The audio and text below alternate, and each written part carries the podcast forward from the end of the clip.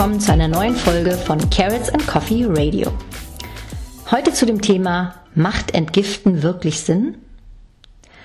Überall hört und liest man ja über Entgiften. Das neue Zauberwort heißt Detox. Und viele fragen sich, kann man seine körpereigene Entgiftung durch sogenannte Detox-Maßnahmen wirklich beeinflussen? Und ist dies vor allem notwendig und sinnvoll? Ist der Körper nicht in der Lage, selber für eine angemessene Entgiftung zu sorgen und der ganze Hype um das Thema deshalb nicht am Ende doch Angst und Geschäftemacherei? Durch meine eigenen Recherchen und persönlichen Erfahrungen mit meiner Gesundheit und auch der vieler Klienten, die innerhalb der Ernährungstherapie zu mir gekommen sind, bin ich zu dem Schluss gekommen, dass Detox bedauerlicherweise kein Mythos ist und es deshalb großen Sinn macht, sich mit dem Thema Entgiftung ernsthaft auseinanderzusetzen. Einfach deshalb, weil es uns viel Leid ersparen und unsere Lebensqualität spürbar steigern kann.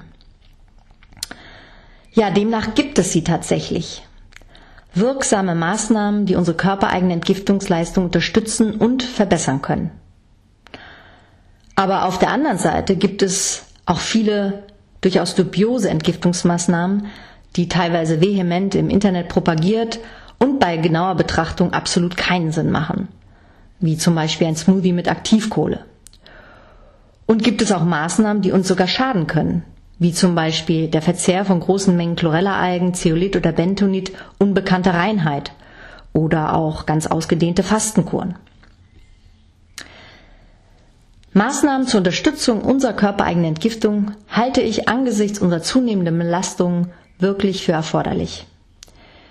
Die Konzentration der Fremdstoffe, die wir über die Luft in die Lungen einatmen, die wir mit dem Essen und den Getränken über den Darm aufnehmen oder diejenigen, die über die Haut in unseren Körper diffundieren, nehmen stetig und vor allem messbar zu. Allein schon die Zunahme dieser größtenteils von Menschen geschaffenen Substanzen und deren unbekannten Wechselwirkungen und Additionseffekte sind allein schon Grund genug, sich dem Thema Entgiftung anzunehmen.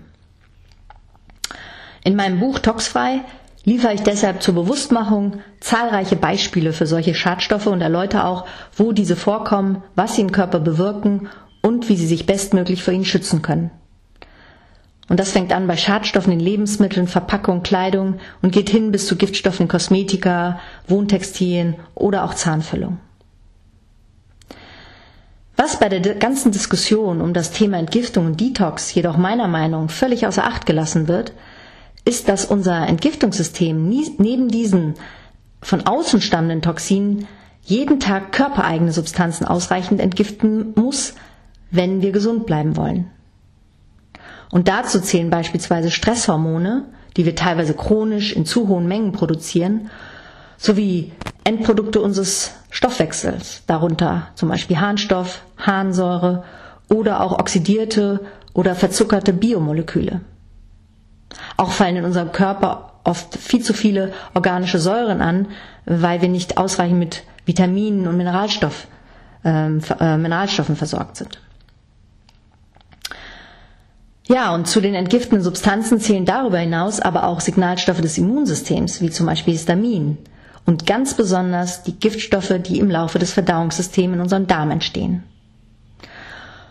Und letztere waren für mich der ganz wesentliche Grund, mich mit der Bedeutung der körpereigenen Entgiftung auseinanderzusetzen und diese Verdauungsgifte entstehen ganz besonders durch Fehlernährung und Verdauungsschwäche.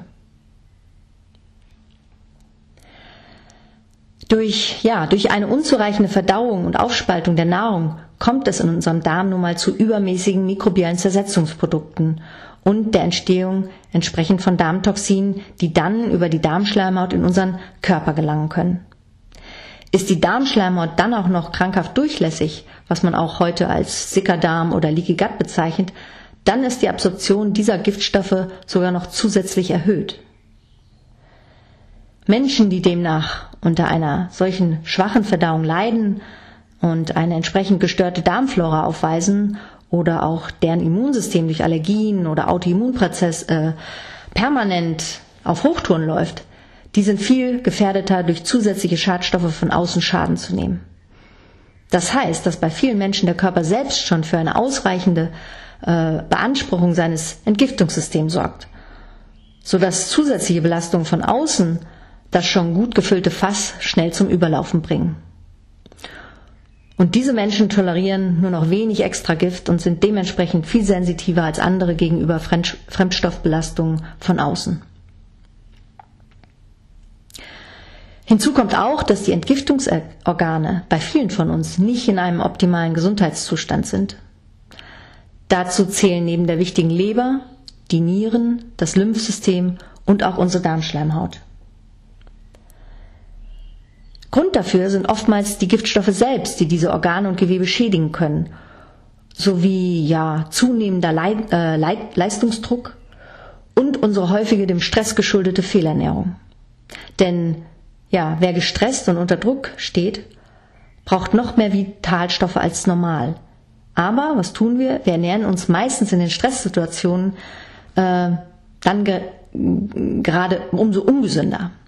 Das heißt, bei Überlastung greifen wir gerne zu bequemen Ready-to-Eat-Produkten wie ja, belegten Brötchen, die man ja überall bekommt, Pizza, Schokolade und anderen leicht verfügbaren und vor allem aufmunternden Speisen, die uns zwar Kalorien, aber nicht die für ihre Verstoffwechslung notwendigen Vitamine und Mineralstoffe mitliefern. Auch trinken wir bei Stress meist zu wenig Wasser, dafür aber umso mehr Kaffee, um die Stimmung zu heben und dem Leistungsdruck standzuhalten und konsumieren mitunter auch mehr Alkohol, um runterzufahren oder zumindest kurzfristig das Gefühl zu haben, zu entspannen. Ein Teufelskreis, dem wir nur entkommen können, wenn wir uns ihm bewusst werden, unsere Prioritäten anders setzen und uns im Alltag so organisieren lernen, dass wir in stressigen Momenten gesunde Lebensmittel griffbereit haben, die sowohl unserem Bedürfnis nach Schmackhaftigkeit befriedigen, als auch ausreichende Vitalstoffe bereitstellen. Ja, eine solche Über- oder Fehlernährung vor vollen Tellern ist für unsere Gesundheit und Entgiftung aber auch deshalb so fatal, weil nicht nur unser normaler Stoffwechsel, sondern auch unsere Entgiftung auf eine ausreichende Zufuhr von Vitalstoffen angewiesen ist. Wenn uns diese fehlen, laufen diese durch Enzyme katalysierten, also gesteuerten Prozesse nur mangelhaft ab und können toxische Fremdstoffe und deren Stoffwechselzwischenprodukte sich anstauen, entsprechend einlagern und ihr schädigendes Potenzial auf verschiedenste Gewebe entfalten. Wenn es sich dabei um das Nervensystem oder endokrine, also hormonelle Organe handelt, wie zum Beispiel die Schilddrüse, wird es für uns besonders kritisch und auch symptomatisch. Eine weitere Ursache für den schlechten Zustand unserer Entgiftungsorgane und unserer mangelhaften Entgiftungsfähigkeit sind neben Fehlernährung und Stress aber auch die meist nicht artgerechte Haltung unserer selbst. Was heißt das? Ja, die meisten von uns sitzen zu viele Stunden am Tag und vor allem häufig ohne die nötige Unterbrechung am Stück. Und wir halten uns zu 90 Prozent der Tageszeit in Innenräumen auf. Dieser Bewegungsmangel hat natürlich zur Folge, dass unsere Durchblutung und unsere, unser Lymphabfluss unzureichend wird und unsere Organe, gefördert durch Fehl- und Überernährung, zunehmend, und das ist das Schlimme, oft unbemerkt verfetten. Vor allem die, un, äh, vor allem die entgiftungsrelevante Leber. Ja, und ein Licht- und Vitamin D-Mangel beeinträchtigt wiederum sämtliche Körperfunktionen und macht entsprechend auch vor unseren Entgiftungsorganen nicht halt.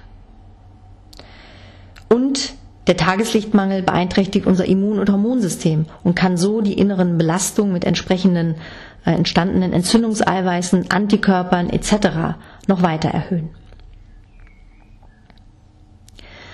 Im Grunde genommen ist unser Körper ein Wunderwerk der Natur. Und würden wir nicht in einer solch hochtechnisierten industriellen Zeit leben, würde ich den Detox-Kritikern auch recht geben und bräuchte es vieler der in meinem Buch beschriebenen Detox-Maßnahmen gar nicht geben.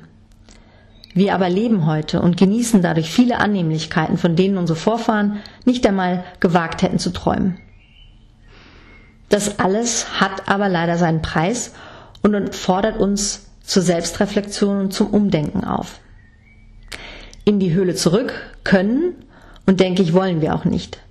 Aber unendliches Wachstum ist nicht nebenwirkungslos möglich und wir müssen deshalb was verändern. Die Anpassungs- und Kompensationskapazität unseres Körpers kann meiner Meinung nach mit den rasanten Veränderungen unserer Lebensumwelt nicht Schritt halten und gelangt bei vielen von uns an ihre Grenzen.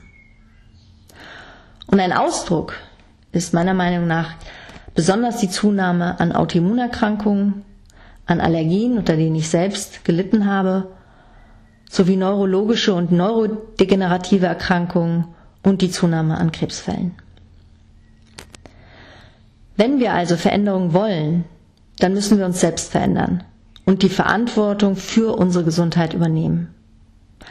Warten Sie nicht, bis Gesundheitsbehörden oder auch andere staatliche Institutionen auf die Idee kommen, ihre Einstellung zum Thema Umweltschutz zu ändern oder Schulmedizin mehr auf Prävention setzten oder ihre Vorgehensweise in der Bewältigung von Krankheit ändern.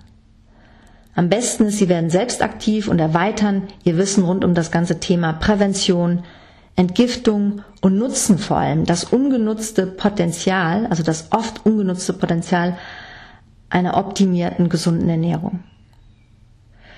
Und mein Buch Toxfrei möchte Ihnen dabei helfen. Und ich werde deshalb in den nächsten Beiträgen immer wieder Themen aus meinem Buch aufgreifen und Sie dadurch hoffentlich für das Thema begeistern und es etwas aus dem Zwielicht der Pseudowissenschaftlichkeit heben können. Ja, Entgiftung geht jeden an. Und wenn Sie mehr erfahren wollen über das Buch, gehen Sie einfach auf www.toxfrei.de.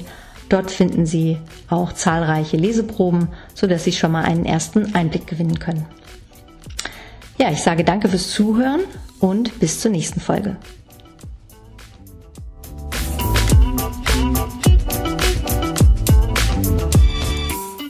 Ja, und bevor ich es vergesse, wenn euch das Podcast gefallen hat, schenkt mir gerne einen Daumen hoch oder hinterlasst mir eine Bewertung auf iTunes.